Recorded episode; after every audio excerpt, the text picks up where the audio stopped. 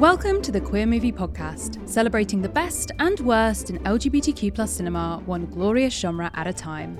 I'm Rowan Ellis, and welcome to one of our special guest episodes that we release between our usual Queer Movie Club episodes. Today, we're joined by a very exciting guest who will be answering the question What movies made you queer? So please join me, uh, the live studio audience, in welcoming the host of the Multitude Podcast Exolore. It's Dr. Moiya McTier. Woo! The crowd goes wild. Yay! Thank you so much for for being here, for being on the show. Oh, I'm happy um, to be here. Very excited. Thanks. Um, to talk about just lots of gay stuff. So we kind of have as like an overarching kind of umbrella title for these episodes, the movies that made made you queer, but obviously everyone who comes on has their own particular like identities words like phrases that they like to use. So what what should we name your episode in particular? Yes. This episode will be the list of movies that made me buy as hell. love that. Mm-hmm.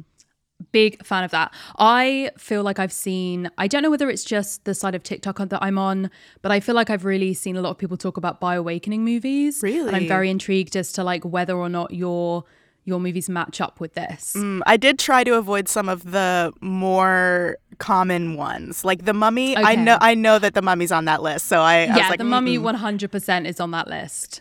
just just every single character in that entire movie. Yeah. Everyone's like just panicked, all the time. total panic. so, in case any, someone is listening who hasn't uh, heard this particular format before, essentially it's what it sounds like. Our guest just lets us know just a bunch of characters' movies that made them have realizations about themselves. Sometimes, you know, it's more serious, it's about feeling represented and seeing themselves for the first time. Sometimes it's just, oh, she's hot. You know what I mean? so it's all it's all to play for. Um so I would love Moiya if you could give me your first choice and we can have a chat about it. Yes, I have brought four movies with me.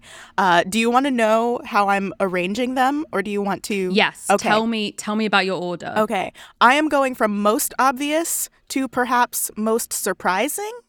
Amazing. Love that. Mm-hmm. Yes. That's a great that is a great order. because I couldn't decide if I wanted to do chronologically or uh, you know, like importance. I couldn't choose Mm-hmm. uh, an order for importance, so we're just going based on what is very obviously a movie that would have made me queer. And the first one is Rent.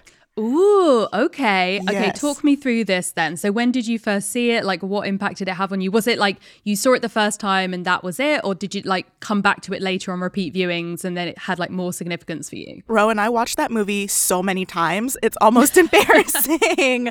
Uh, so it came out in 2005. I think 2005 was a big year for me and movies that made me buy as hell. And I remember I watched it for the first time at theater camp, which is a big old rainbow flag. Wow. Amazing. Yeah. Uh, I watched it at theater camp. We had to perform a couple of scenes from it, like a couple of the musical numbers at the end of the camp. So I did that, loved it, and then went home to watch it with my stepbrother, who was like, this is pretty stupid. But then the next year, we both came out. So I think that it did its job. Incredible. I don't remember when the first time was that I watched Rent, but I was I did choreograph a production of it at university, Aw. which I think is very gay. It's a very gay thing to do. Because also it's just it's not a production that traditionally needs a choreographer, but apparently they were like, yeah, we need a choreographer, and then fully did not choose any ensemble cast members for their dancing ability. So it was the most painful thing to try and like figure out a way of doing a dance routine that didn't really involve much dance a lot of like the vibes of La Vie Boheme, like we're just going to be doing movements to the beats, and hopefully, because they're singers, they understand what beats are. But it was it was very sweet. They were like very very they got very into it. They were really tried, but it was uh it was an exciting experience. Sometimes excitement can make up for a lack of skill. Yeah, exactly. Just like have a smile on your face and seem like you know what you're doing, and that's that's all you need. Just for life, not even for for dancing in a production of Rent at university. Just in your daily life. So what what was it about the movie? Was it stuff about the subject matter? Was it just because you thought everyone was hot? What what were the bi vibes for you? It was absolutely at least that everyone was hot. Rosario Dawson, um, what's her name? Tracy Tom. Everyone was just so beautiful in that movie. Idina Menzel, I really appreciate a nice singing voice, and it's a musical, so everyone has one of those in this film. Uh, but I think it was also showing a a queer lifestyle and a, a piece of queer history that I hadn't seen before. And I kind of, it, it didn't feel like that was something that didn't connect with my being if that makes any sense. Mm-hmm. like i just i related to it not because i had ever lived anything like that or because i had ever lived in a big city or anything. It just was i was like hmm these might be some of my people. And that's how it went. So where was on in terms of your kind of figuring out your bisexuality? Was this like an early kind of uh, warning sign? I was about to say, but that's kind of feels unnecessarily negative. Do you? But like, was it was it kind of like one of those initial inklings, or was it kind of like the last, the last like grain of sand that tipped over the scales? I was really fortunate in that I had a mom who had a lot of queer friends, is not queer herself, but I was just kind of always surrounded by it. So I I don't think there was a tipping point because I always just kind of knew and my mom was always kind of talking about it. So for me it was not realizing that this identity could be a possibility. It was realizing that it was one that fit with me. And I had had that inkling for a while. Uh, at the year before, at that same camp, I had my first crush on a girl and told my mom about it. But these movies cemented it for me, I would say.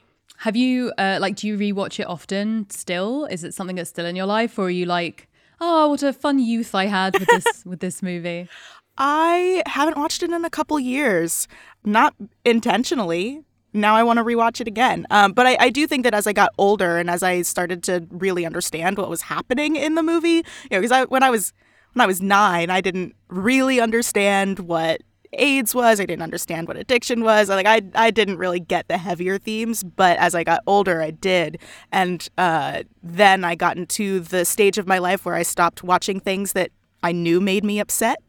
um, or made me sad because there was enough in my real life that was making me upset and sad. So yeah, I just haven't watched it in a while. Very fair. Um, have you ever seen it on stage No. I would love to. Are they still doing it on stage?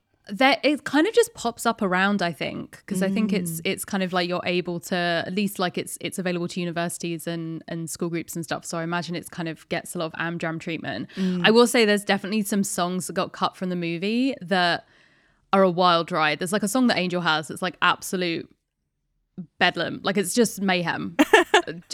Such such like gay chaos. It's brilliant. But it but like you as you when you watch it you're like I understand why this was cut from the movie. I don't necessarily think it added added much to the to this tone. Oh, okay. Yeah, I would like to see it just to get those extra bits. But honestly, I think when you go from a movie version of a play to a live performed version, there's a lot of opportunity for disappointment. I recently did that with Phantom of the Opera. That was another movie adaptation of a play that I watched a lot as a kid, and I just went to see it in person, and it it was a little bit underwhelming. Ooh, Yeah. okay. Well, you heard it. You heard it here first. Uh, hates hates theater, hates hates Broadway, hates all of it, hates performers. Yeah, you can take my theater kid card away for sure.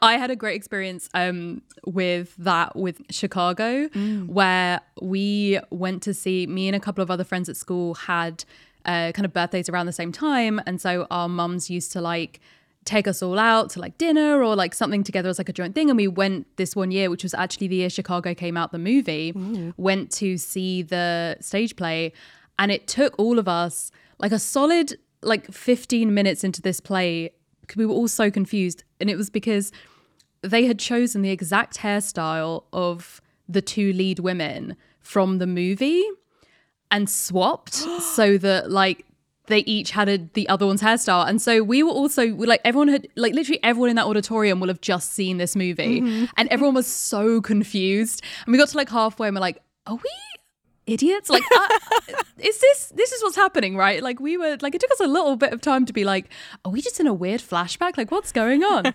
So um, the movies movies of of musicals clearly just way too in our consciousness Yeah. to be pulled apart.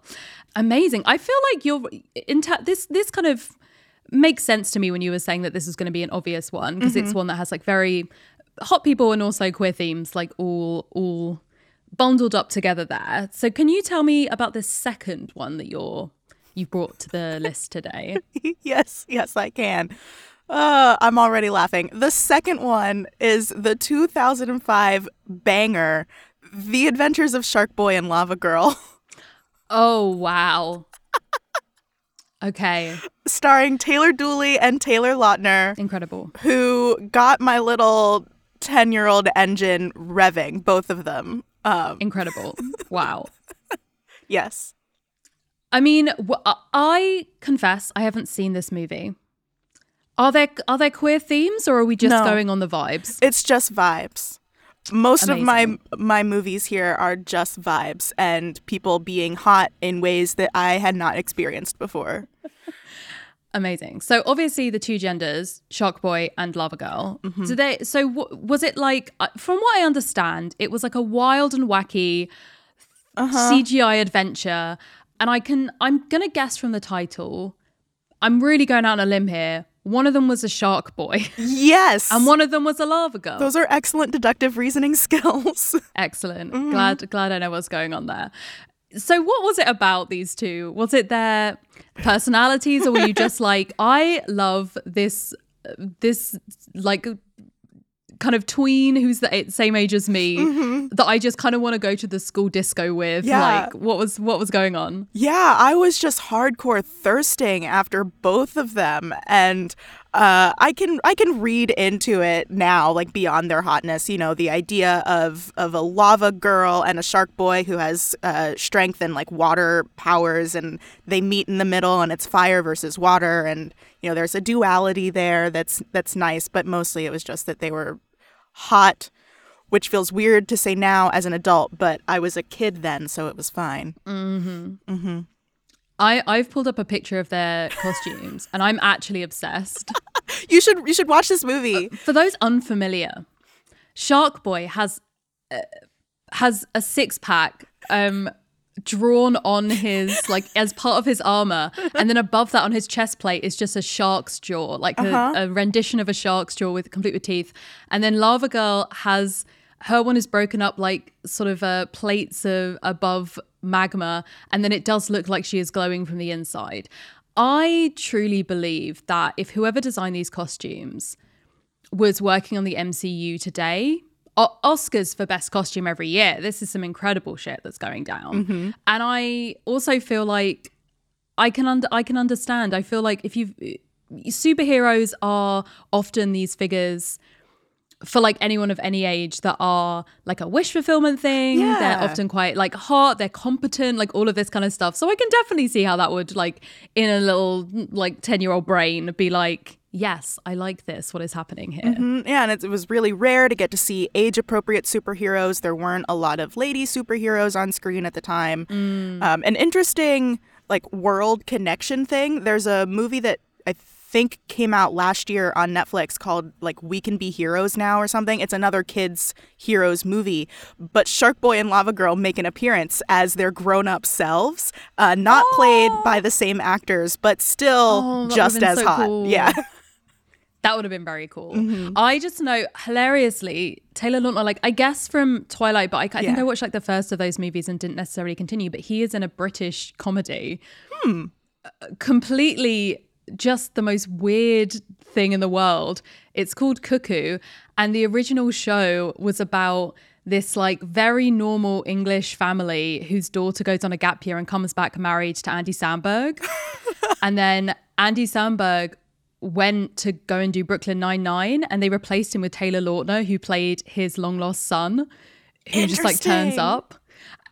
It's the most chaotic thing in the world, but one of the best things. If if you are someone who's ever thirsted after Taylor Lautner, I implore you to go and watch the videos of him and Greg Davies just playing like these weird games of like making Taylor Lautner taste British food or making him guess British slang because they are both he is so funny and I feel like we didn't I didn't appreciate that enough in his Twilight days how mm-hmm. hysterical that that boy can be. Well, they didn't give him a lot of opportunity to show that. Did I mean was did he get any of his acting like comedy chops shown in Shark Boy and Lava Girl or Um, did they not appreciate him either? I mean, it's a it's a kids action movie, so there's definitely more comedy there than there was in Twilight, and you know, just in general, more expression than there was in any of the Twilight movies.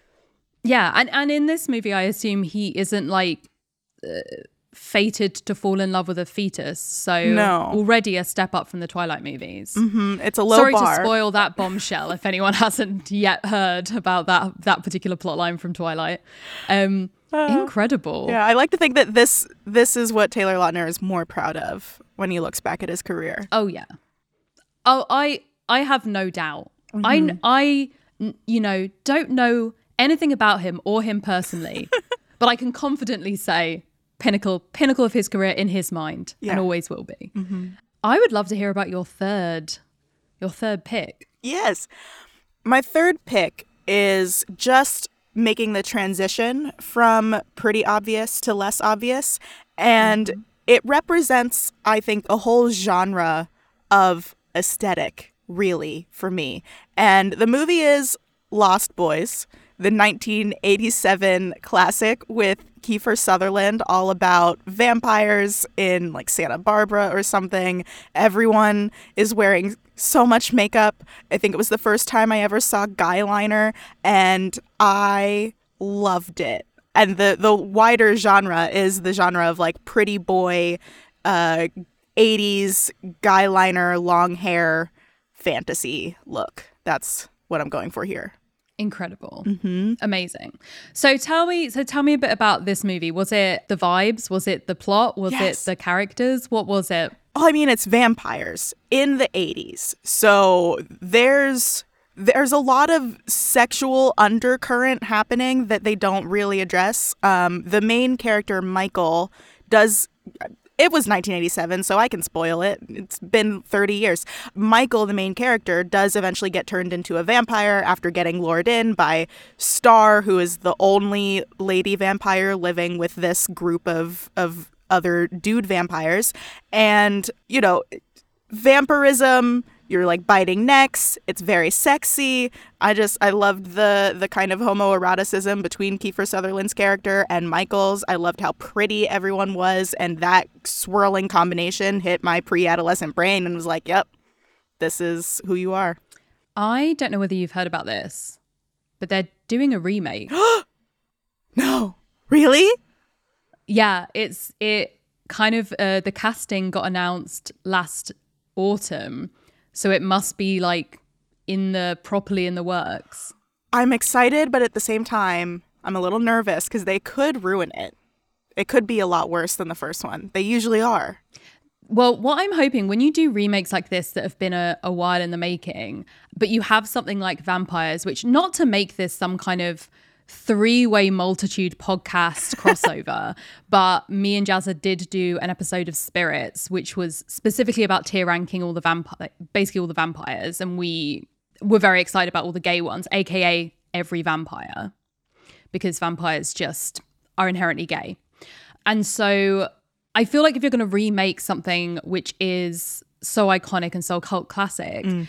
But that had undercurrents of a particular like queerness or a particular kind of political angle or a particular theming that now has more resonance today than ever, like those all feel like useful or interesting reasons for a remake. Mm-hmm. So I definitely think that going in on the queerness or going in on on that element of it as a remake could be kind of interesting. Yeah, I would love to see them do that. Can't wait till they announce any of the casting decisions or or anything like that. That'd be that'd be dope. So, was there a particular a particular character within here that you were like, "This is my husband," or were you just kind of like the whole gang? They're all the boyfriends, all of them. All of them, they're all they're all sexy, but I really appreciated this movie because it had both of the 80s Corys in it.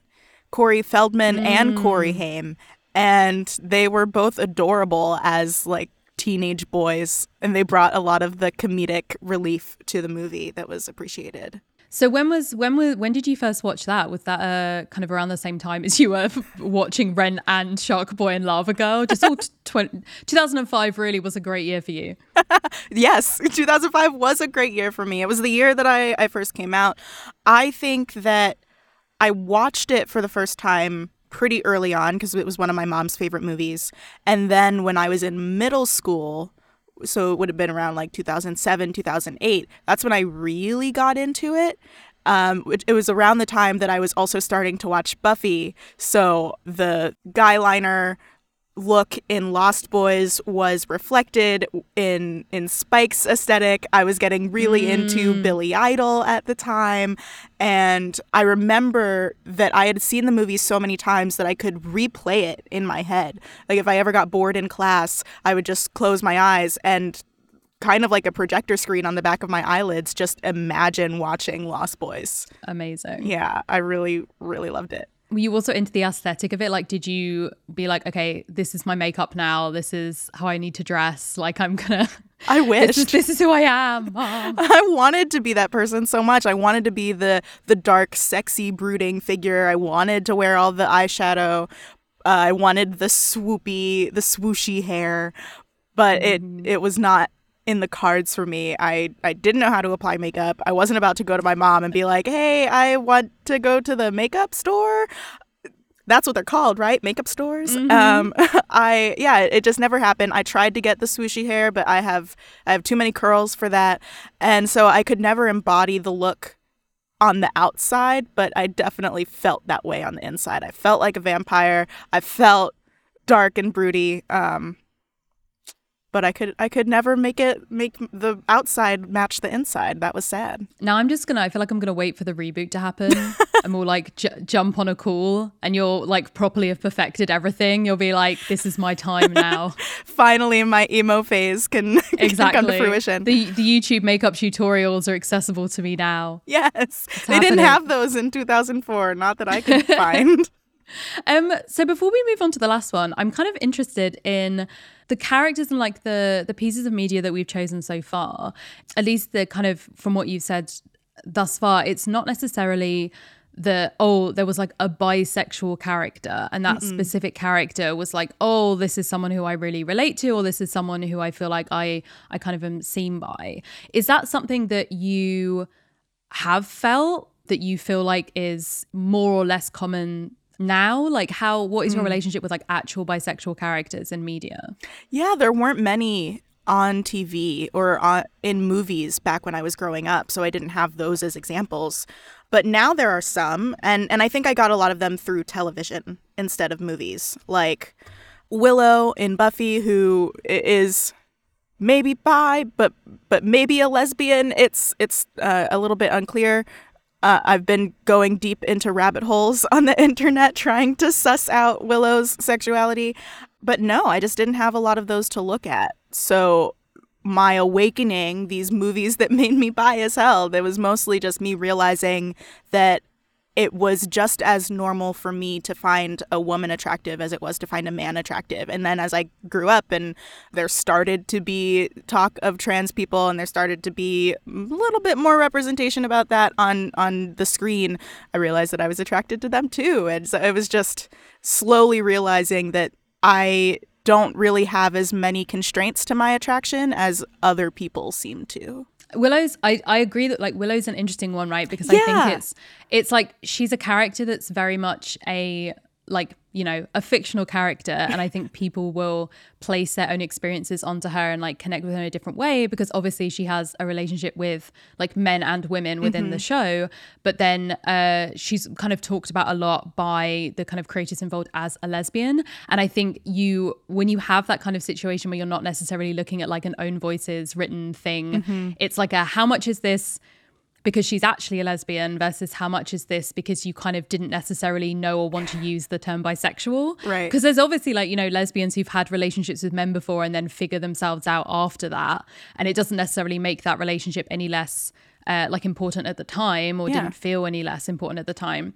So that's like a really, I mean, it's such an interesting one and also like ends so tragically not again spoilers for buffy but i won't go any further into it but you know it's not the mo- it's not the most happy uh happy-go-lucky queer queer ending in the world. No and it's not what she deserved. It is not at all what tara deserved. Absolutely. Um I also had kind of had a similar, I guess, vibe to you in terms of having these awakenings, not necessarily because I saw a character that I was like, oh, I relate to you, you are me.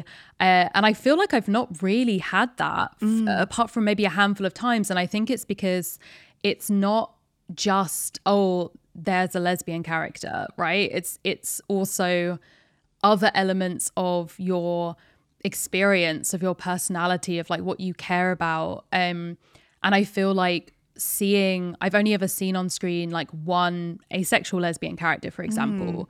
i've seen in what? like what in everything's gonna be okay mm-hmm.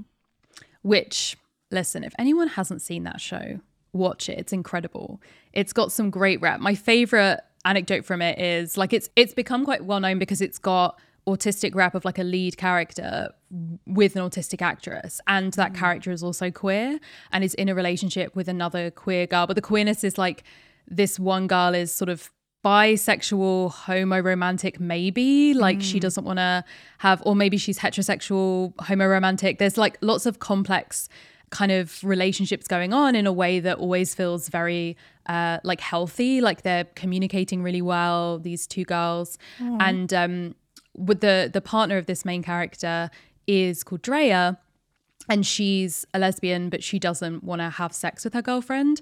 Uh, and so they basically just figure out, oh, we'll just be girlfriends and love each other and hang out and get married. And then you can just have sex with men if you want on the side. And that's just like very chill. Nice. Um, but my favorite favorite thing about it is the guy who is the lead guy in it, who is the older brother. Um, it's about him taking care of his two kind of half sisters he wrote it and he was like yeah this is great kind of went along. One of the one of the sisters is autistic and it got to season 2 and he was like oh no. I think i need to go and get an autism assessment. And he did and he fully is autistic and uh, the second season has his character like also figuring out his identity. Wow. um so it's been like it's it's I'm pretty sure it's been cancelled, and I think everyone's waiting to see if another network will pick it up because it's genuinely incredible. But that was mm. like the first time that I'd seen a character that shared my specific like sexuality but then there was like a load of stuff about that character that we aren't similar in different ways. Mm-hmm. And then I mm-hmm. had like Elena in One Day at a Time where I was like, oh, I relate to this like super nerdy, like super uncool, activisty type teen character. Like she mm-hmm. really felt like I was like, okay, this is it. This is the connection I have there. But it's been like very few and far between.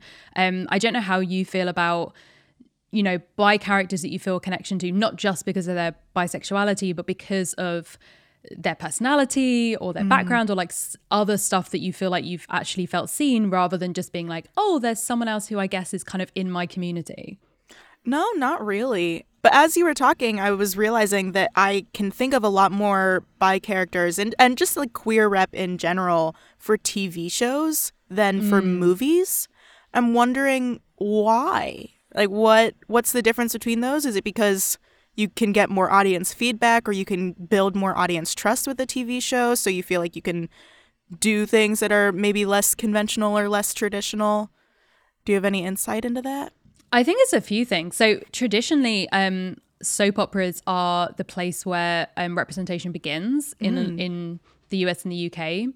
Um, so basically, exactly what you said in a in like the most cynical way possible. Like there are so many characters and it and like soap operas run for so long that mm-hmm. if if a character doesn't do well they can just kick them off the show like mm-hmm. they like sweet that was a storyline it didn't work it didn't bring in ratings or it didn't whatever it is and so that actually is uh, as much as people kind of like to malign soaps like they actually have been really pioneering in a lot of cases like uh, in the uk like the first queer kiss on tv was in a soap opera like all this kind of stuff mm-hmm. and so i think that in general like tv is ahead um it's like cheaper to make less risk like we have uh, you know more characters so you're more likely to like have a queer person drop in there like in the mix in the ensemble mm-hmm. and i also think with movies they're so reductive in a lot of ways because of their how long they can be that even if you do get a queer story I feel like they want to tell the most like dramatic and streamlined story possible. And I think yeah. for a lot of people, that's like discovering you are this one very specific,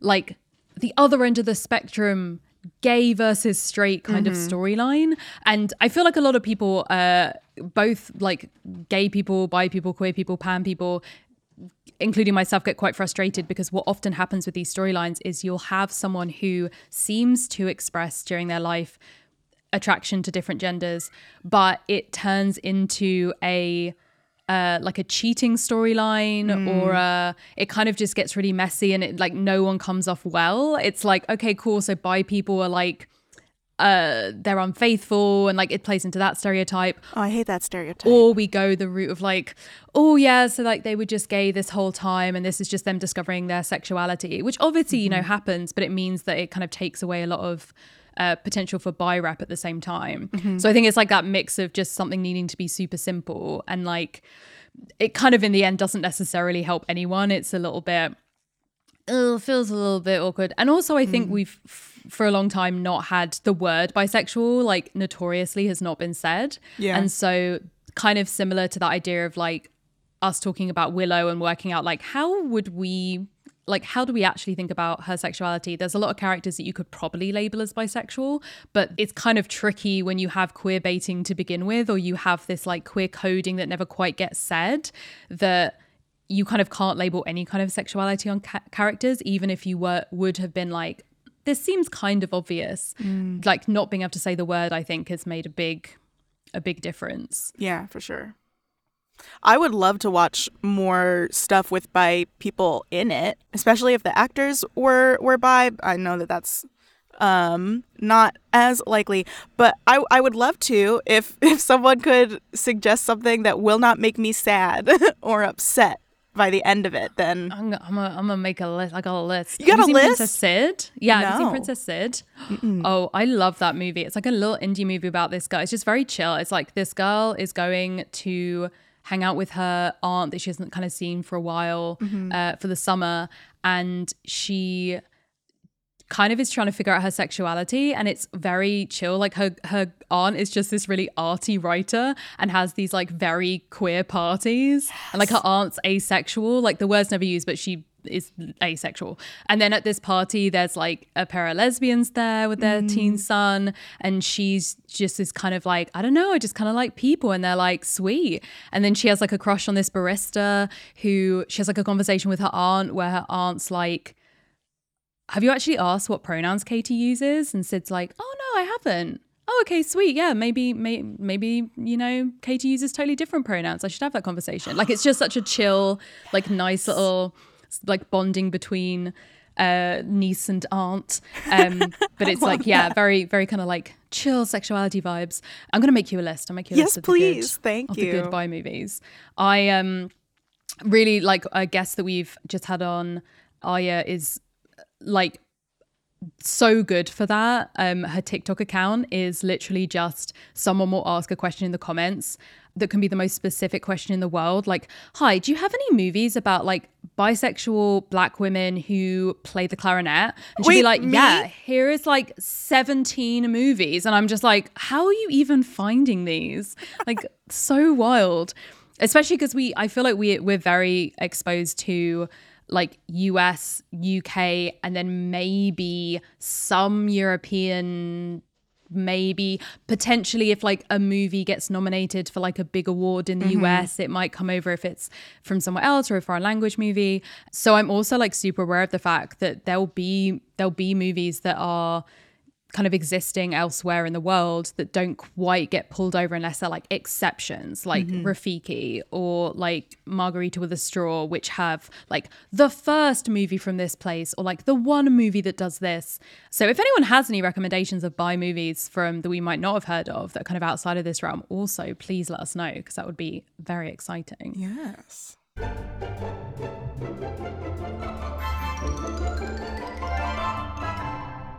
Hello, dear listener. Um, as you, I'm sure, know now, the Queer Movie Podcast is in fact a member of Multitude, and you may even have heard about Multi Crew, which is our membership program that supports all Multitude shows, so that we can try new things, launch new shows, keep the independent podcast engine going. I know that Multi Crew is one of the reasons why they were able to bring on us as uh, a lovely podcast to bring to your your ears. But did you know we have a new exclusive perk for multi crew members, which is the multi crew pen pal exchange. That is right. Get out the old pen and paper or your email inbox because if you're looking to make new friends, connect with others, have some kind of, you know, virtual buddy system going, then you can with the pen pal exchange. So whatever you're looking for, we want to make it happen. If you are a member of Multicrew, no matter the tier, you have access to this. We will pair you up with a hand-picked fellow multi-crew member based on, you know, actual stuff, your interests, your location, your availability, and also your taste in multitude shows. You can have another queer movie podcast fan pen pal. I'm obsessed with this. This is such a cute idea. You can join Multicrew for as little as $5 a month at multicrew.club. That's multicrew.club. And you can sign up for our pen pal exchange right now.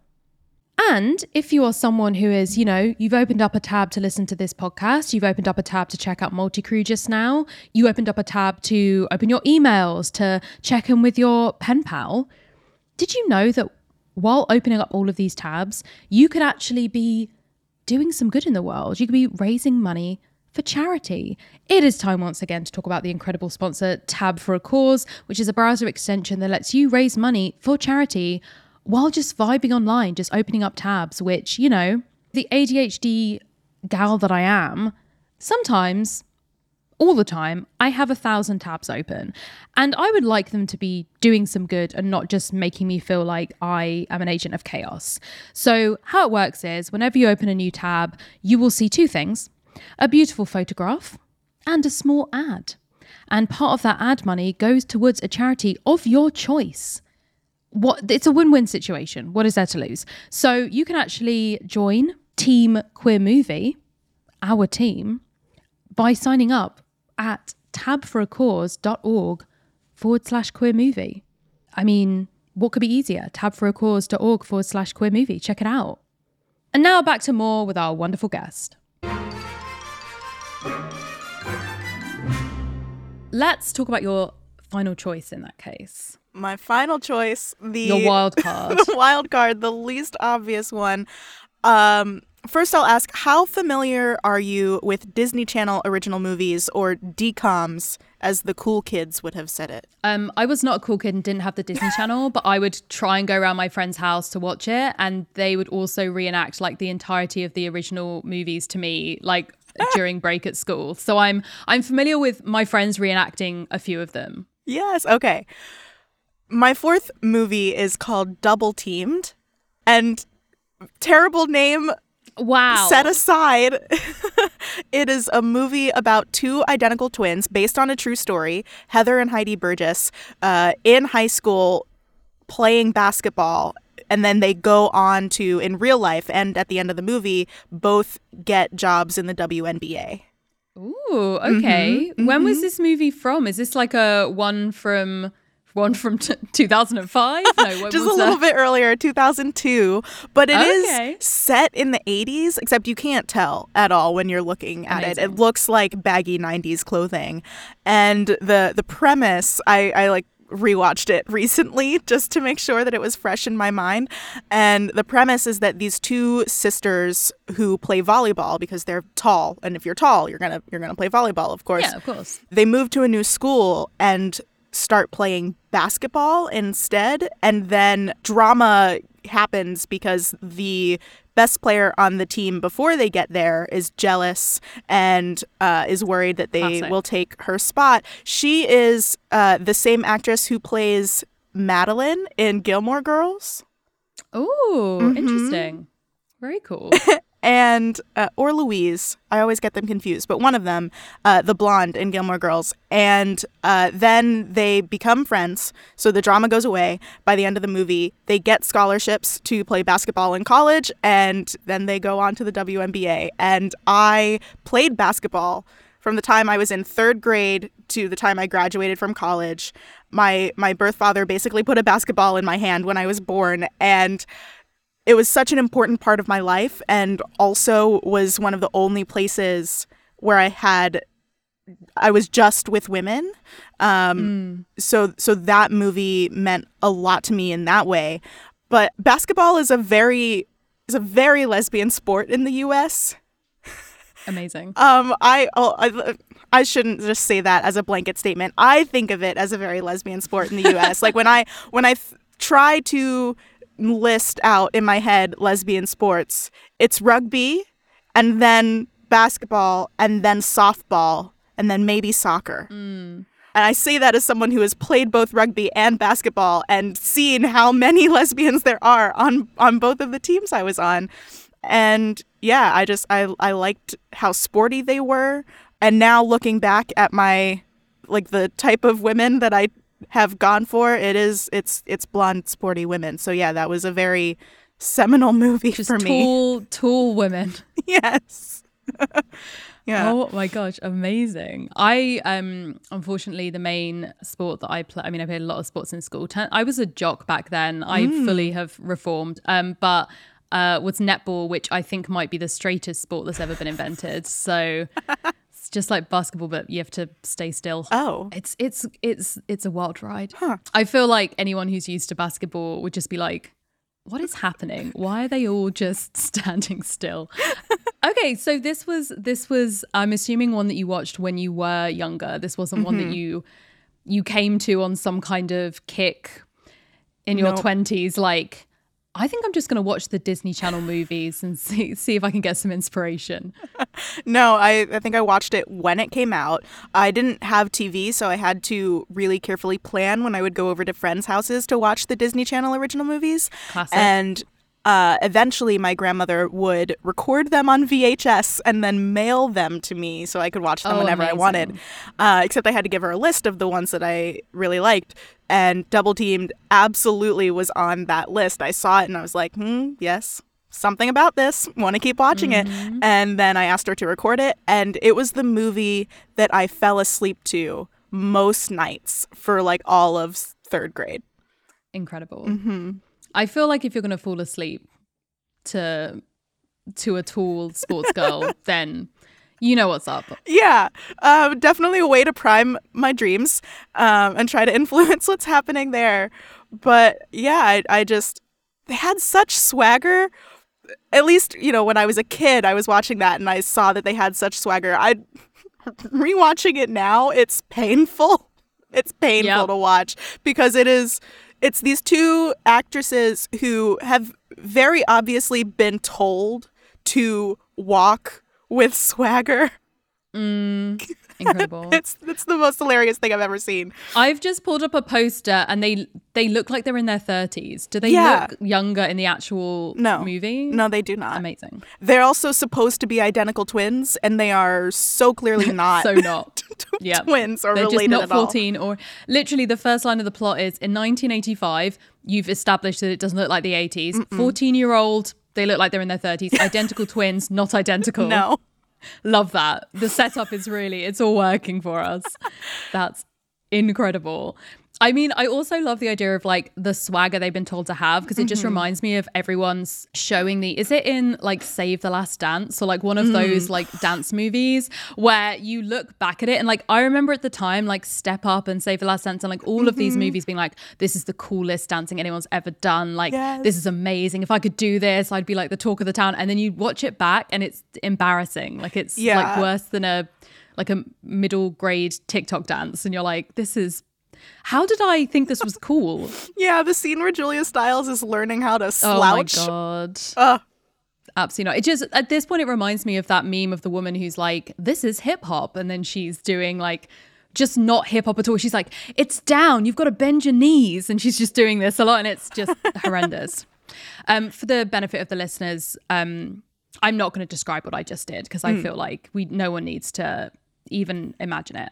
Imagine Rowan just like supremely in the center of the pocket. That's what just happened. Imagine, imagine Rowan like inc- d- break dancing. Like what just happened was I took off my headphones and I did a full like I was spinning on my head. It was incredible. Mm-hmm. Uh, Moiya was cheering, crying, screaming. It was just it was wonderful. Yeah, I'm still recovering from that performance you just gave. And it's just really unfortunate that you didn't get to get to hear it. I had um a radio stations show at university with my friend Ellen, and one of the segments we had was "You need to see it to appreciate it," where we would just we would there would just be something one of what either one of us had found. It like alternated each each episode that you had to see to appreciate, and we would we would just look at it and then vaguely discuss it and be like. You, you kind of had to see it to appreciate it and like just put it on the Facebook group for the for the show and I feel like that's very similar energy. Oh, This is this was a great selection. I feel like you really ran. We've had musicals, we've had teen movies, we've had vampires, we've had a superhero kids. Um, just run the whole gamut. Um, Do you feel like there's been any more recent movies that have uh, not necessarily like shaped you figuring out your sexuality but have have kind of made you feel like you've kind of seen your community there or you've um kind of felt some of your experiences reflected or that you just thought the people in it were very hot. That's also acceptable. I think everyone's hot. So yeah, all all the time. And every that's, movie. Yeah, basically, I the, I struggled with this when I was growing up because I thought that you were only supposed to find like a few people attractive, and I was just attracted to pretty much everyone I saw. Like w- no matter what they looked like, I could find something and latch onto it and be like, "Yes, you're beautiful. I love you." And every movie just reiterates that for me. But also, I don't watch. I I sh- I watch a lot more TV than I do watch movies, so that affects it. is there a reason for that is there a are you kind of uh just really really into the the the like you know long term getting to know a character or is it like a lot of people where it's like I don't have the mental capacity to watch something for 2 hours that. Well, both of Yeah. them. I do like being able to follow a character for a longer arc than you can do in a movie. I like mm-hmm. seeing that growth. I especially like it when you can see instances where the people making the TV show have incorporated feedback from the audience, like in between seasons. I love that. I love seeing behind the scenes. But there are a lot of TV shows that I think have helped me. Um, Buffy, Xena, Centaur World. it's cute. Uh, dare I ask? Should I know Centaur World? Am I really out of the loop? Um, Misha brought it up at a, a quarterly meeting a while ago, and I was like, it rings a bell, but I definitely is it. I'm assuming it's everyone is a centaur in the world, or like most Yeah. people. But Yes. is it only horses, or are they like centaurs of other animals? centaurs of other animals, and Incredible, it's yeah. also a musical, and they have magic. Okay, let me just. Sorry, I'm just gonna uh, type this into my checkout later. Um, Yes. I, I honestly I watched it because Misha was so insistent that it was really good, and I was like, okay, it's gonna be fine. I watched all of the first two seasons in a weekend. I've just seen, just googling the Google image. This is the most unhinged thing I've ever seen, and I'm obsessed.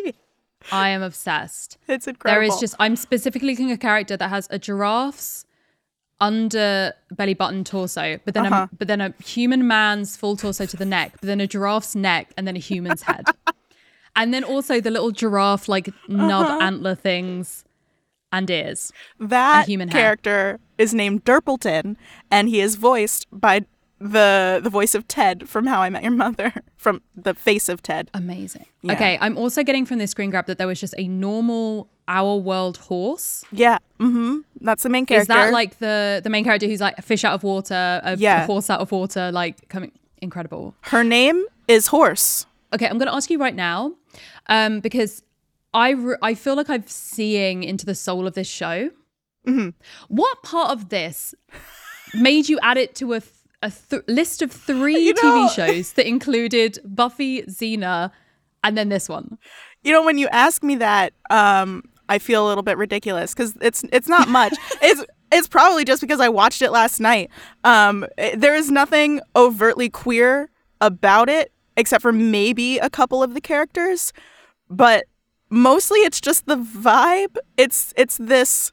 I mean, look at it. It it is Yeah. a They're walking along a rainbow in this particular. yeah, screenshot. they're following the rainbow road. I just this is a world where you can be whatever you want to be. You can recreate yourself with magic.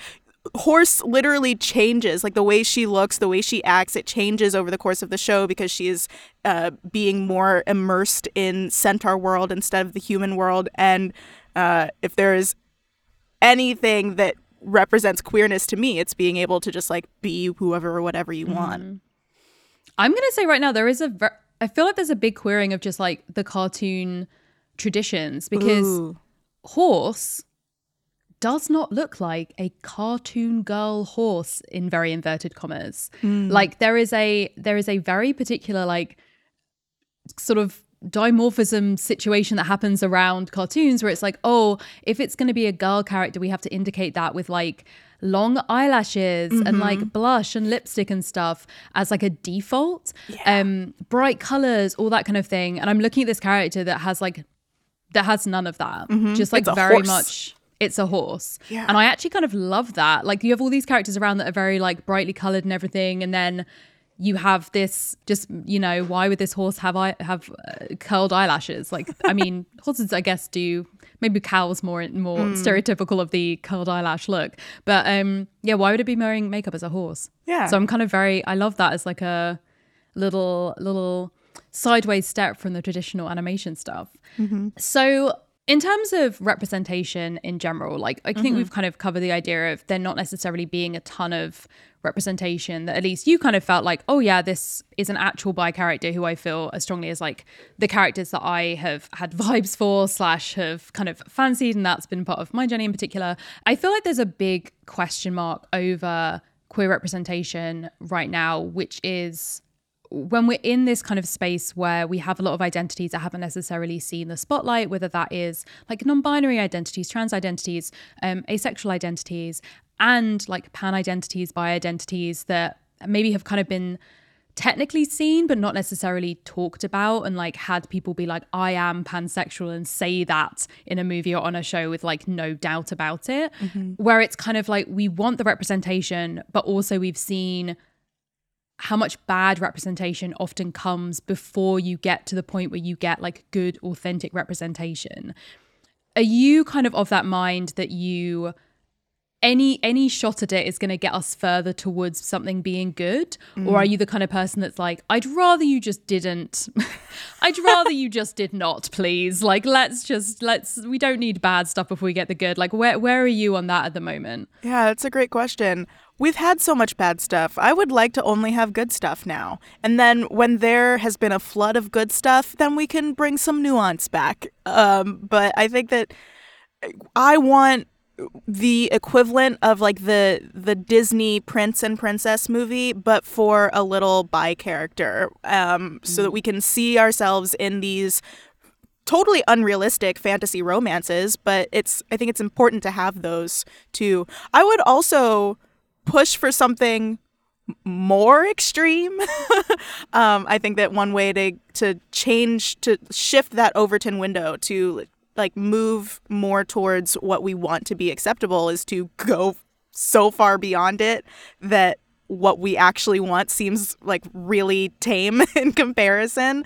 Like um you know, I I spend a lot of my time thinking about alien worlds and uh and, and stuff like that and I think that that's a great place to explore sexuality not not because it's like different animals or different species but because it it totally eliminates this this choice it totally eliminates uh, the expectation of only being with a certain type of person um, i think aliens are where it's at if we're trying to push the boundaries There we go. Anyone right now who's listening who's writing something about aliens, you heard it here first. We've got we've come for the cowboys. We've come for the for the pirates. We're coming mm-hmm. for the aliens, like all genres, gay aliens queer aliens let's do it all the way. Just Jack Harkness vibes, just Yeah. fully. I will happily help you imagine any queer, sexy aliens you want. Please reach out. Can that be the next episode of Exolore? It's just like the queer, sexy alien planet. That's the We've we like already had a, a a queer worm alien planet, so close enough. yeah, hmm That works. everyone was everyone could could make a baby with anyone. That's just how it is. hmm It was a good time. This was not in any way a segue that you planned, but speaking of gay space, um, I as we come to the end of the show, and we love to, you know, people have been listening to you talk about biness and vampires for this long. They might be like, "Hey, I want to check out this person and what they do," just like in life. Like, where where can people find you? And like hypothetically, if they wanted to hear more about space from you, how could they do so? You can do that really easily. I talk about space a lot. Uh, you can find me on Twitter. I'm GoAstroMo. You can find Exolore wherever you get your podcasts. It's E X O L O R E. But I also have this book coming out in August called The Milky Way, an autobiography of our galaxy, where I explain the history and the evolution of our of our Milky Way galaxy. I even talk about the evolution of humans' understanding of the Milky Way galaxy, but from the galaxy's perspective. So it's a character, it's uh, the narrator of its own story. And the way I have imagined it, galaxies are hella queer. Uh, first of all, they don't have a gender, because why would they? They're galaxies. But they also have these I think, beautifully queer relationships with each other. Uh, some galaxies are polyamorous. There's a chapter where I'm talking about galactic mergers because galaxies are colliding all the time and most of the time it's two galaxies merging, but sometimes it's three or four galaxies merging at once. And that's a, a beautiful little triad happening. Galaxies fall in love. The Milky Way and Andromeda have been in this long term, long distance relationship. Uh, so yeah, they are they are very queer, and I'm excited for people to learn about that. Space is gay. Space is gay. Yes. That, that, that is for space. The end. Love that for space. I know, right? oh my gosh. Thank you so much for joining me. This has been so fun. I always love hearing everyone's stuff that made them queer, gay, trans. It's always, there's always some that are like, okay, I can see that. And then some where you're like, you know what you do you. You everyone finds their identity in a different way and i'm glad that that worked for you. Mm-hmm. and also just it's so fun to to chat to other people because obviously as anyone long-term listeners of the podcast know i hate jazz up. So it's great just being be, be talking to someone else for a change you know mm. you know we've been locked in the multitude locked us in that room together and forced us to record like all of these episodes constantly recording these episodes together mm. so it's nice to be let out into a into a separate room to record with you mm-hmm. i'm so glad i could be this little respite for you away from Jazza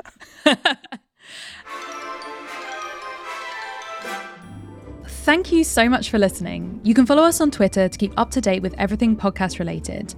If you enjoyed this episode, please do think about supporting us over on Patreon. Our patrons really are the backbone of the podcast, and in exchange for your support, we have some great tier rewards set up over there. One of the perks on our Patreon is a queer movie watch along every last Saturday of the month, exclusively for our patrons. It's very fun, so, you know, come and join us. The Queer Movie Podcast is edited by Julia Schifini. We're also part of Multitude Productions, which has a lot more amazing sibling podcasts to ours that you should definitely check out. Make sure you follow and subscribe to the podcast so you are primed for our next episode. Thank you so much for listening, and hopefully, you will hear from us very soon.